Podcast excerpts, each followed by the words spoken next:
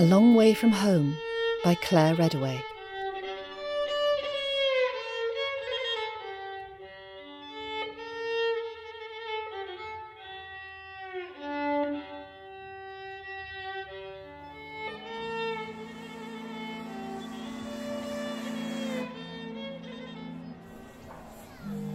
Lily hugged her bundle close to her chest. The lane was crowded and she was being jostled and pushed. If she wasn't careful, it would be damaged. Elbows sharp, she shoved her way towards a doorway. The brick walls that lined the lane were four stories high, casting the street into deep shadow. Lily leant against a wall and took a breath.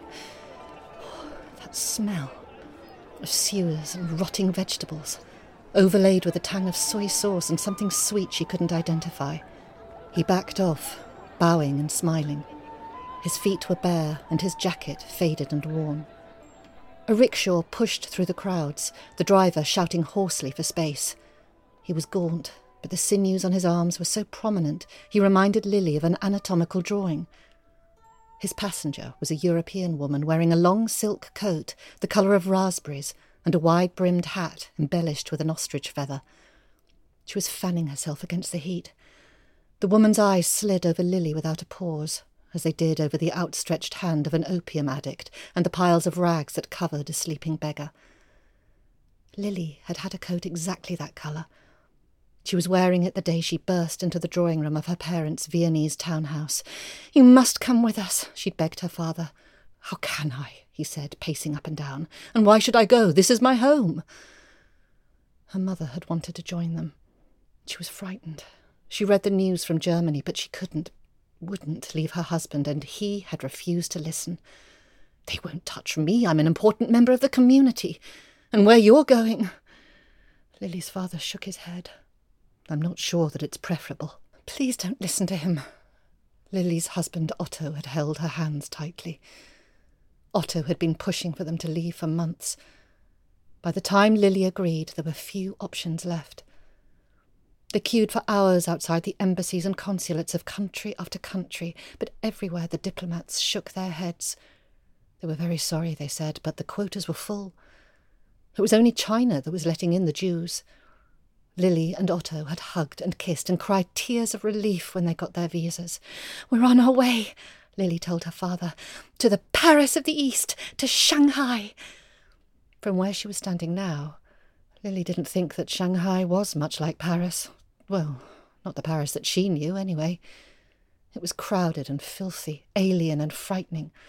Her legs were swollen and her head was beginning to swim in the heat. She mustn't stay slumped against the wall. If she sank down onto the ground, she might never get up. She must carry on. Wearily, she braced herself, stepped back into the crowd, and headed out of the alley. Otto had fallen sick on the ship. They were steaming through the Red Sea when he first came down with a fever. Lily sold her ruby pendant to pay the doctor, but Otto continued to deteriorate. By the time they docked in Shanghai, the only piece of jewellery she had left was her wedding ring. Otto was weak, but he managed to walk down the gangplank. He said he felt safe for the first time for years. She wasn't so sure. When Lily arrived at Hongkou Road, it was already crowded. The street was lined with tiny shops selling everything from wooden spoons to red silk wedding outfits. On the pavements in front of the shops were stalls, often just a sheet on the ground displaying one or two carefully laid out items. Lily picked her way past. Here was a silver teapot with an ivory handle, there was a mahogany box in the shape of a grand piano, which, if you pressed a button, played Strauss's Blue Danube. Next to it were seven silver forks, their handles inlaid with mother of pearl. There was an entire dinner service of Dresden china, including two soup tureens and twelve coffee cups, their handles noodle thin. Lily paused. How had someone managed to transport a dinner service all the way from Europe unbroken? She glanced at the woman standing beside the sheet. She was older than Lily, in her forties.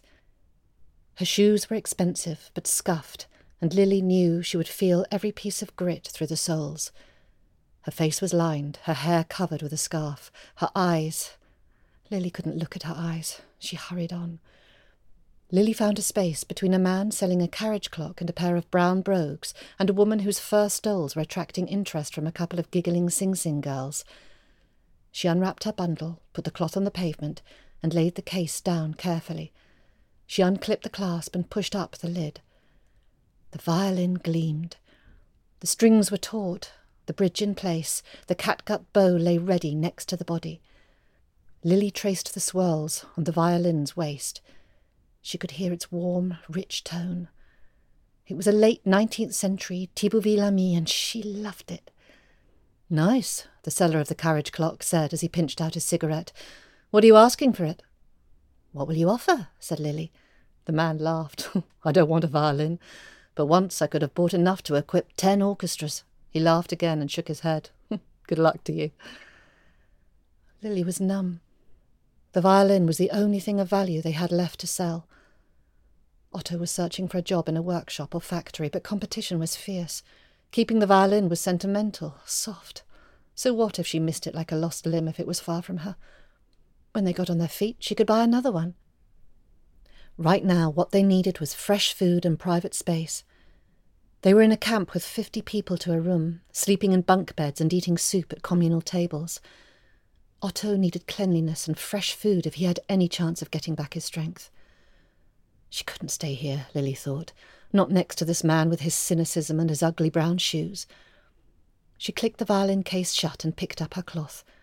The man touched his hat to her, and she nodded as she walked away. The last time she'd cried had been at the station in Vienna. Otto was on the train with their suitcases. The journey to Genoa was still possible, who knew for how long. The ship was leaving in three days.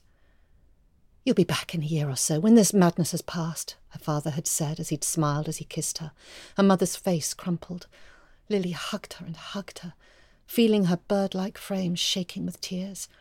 Follow us, whispered Lily. Come with us. Her mother shook her head as she kissed her goodbye. Lily tried to be positive as she searched for a new site. She needed to be able to convey the beauty of the violin, to be able to sell. She didn't feel like selling. She felt like a heavy, dark mass was sitting on her shoulders, sinking deep inside her and enveloping her mind. Breathe, she thought. Breathe. This time, instead of the reek of Shanghai, she smelt sugar, coffee, cinnamon. She smelt Vienna. And there, amongst the aluminium pans and incense shops, she saw it. Café Rudolph. She drew close to the windows. There was a tray of Apfelstrudel, of Kardinalschnitte oozing with cream. There were wedges of Esterhazy Torte with its thin layers, bright pink punschkrapfen, and slices of dark chocolate Sachertorte. Of course there was Sachertorte. The door opened. The smells made Lily feel faint. She walked in. It was as though she was at home. The decor, the flowers, the food, even the pictures of the Austrian Alps, all were Vienna. Every table was full, the faces familiar. She could understand the chatter. She could read the newspaper headlines. A waiter with curly hair and melting eyes approached her. A table, mum? I can't. I haven't. She hung her head. She had no money, not even for a coffee. Perhaps, mum, you might play for us instead. The waiter gestured to the violin case. Oh, no, I couldn't. I'm not. Uh, I haven't played since. But then she thought, why not? She was used to playing in public, not in cafes, of course, but in the conservatoire for small select concerts. She opened the case and took out the violin. She fitted it to her shoulder. It felt natural. She felt whole. With a few twists, she tuned the instrument. Then she began. She started with the Blue Danube. It had been in her head since she walked past the music box. As she found the notes, she saw the winter balls in Vienna, the ladies in long silk dresses and glittering jewellery, the men dapper in white tie. They were swirling as they waltzed round and round under chandeliers, flashing with candles and cut glass. The audience members were rapt, tapping their feet and swaying. Lily played on. From Strauss, she moved into music that was darker and wilder, without the polish of a waxed moustache and the smoothness of a well fed cheek. She thought of her Vienna, of all she had left behind, of her father and mother and their faces as the train pulled out of the station, the faces she knew she would never see again. She was playing the yearning music from the east, the music of heartbreak that they played in the shtetls when they gathered in the squares, the laments that made the skin crawl and the hairs on the back of the neck rise up, the music that warns that the soldiers are coming, because there are always soldiers coming. She played the music of one who was far, far away, and who might never see the place she called home again. When she put her bow down, Every man and woman in the cafe stood up and cheered. Many had tears streaming down their faces. They too felt her yearning. They too longed for home. Lily took a moment to remember where she was. The waiter handed her a hat, winked, and pushed her towards his customers. They smiled and reached into their pockets. Wonderful, my dear. Heartbreaking. Beautiful. The sound of home they said as the coins filled the hat. And when will you play for us again? When Lily left the cafe, her feet took up a rhythm. One, two, three, one, two, three. She had a purse full of money, a job, and most important, she had hope. She gave the man with the carriage clock a cheery little wave as she waltzed her way home along the Shanghai street.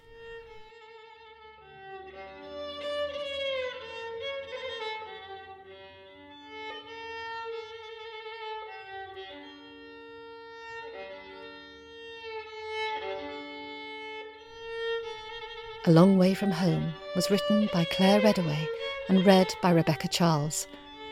Sound production was by Mark Lingwood. The series producer was Bibi Berkey. It was brought to you by Tempest Productions.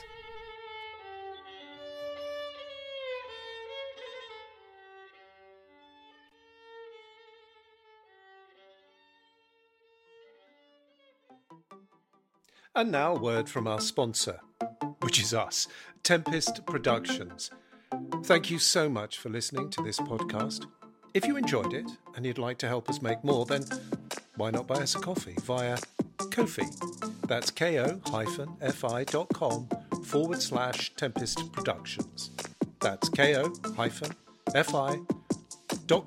forward slash Tempest Productions. Thank you so much for your support.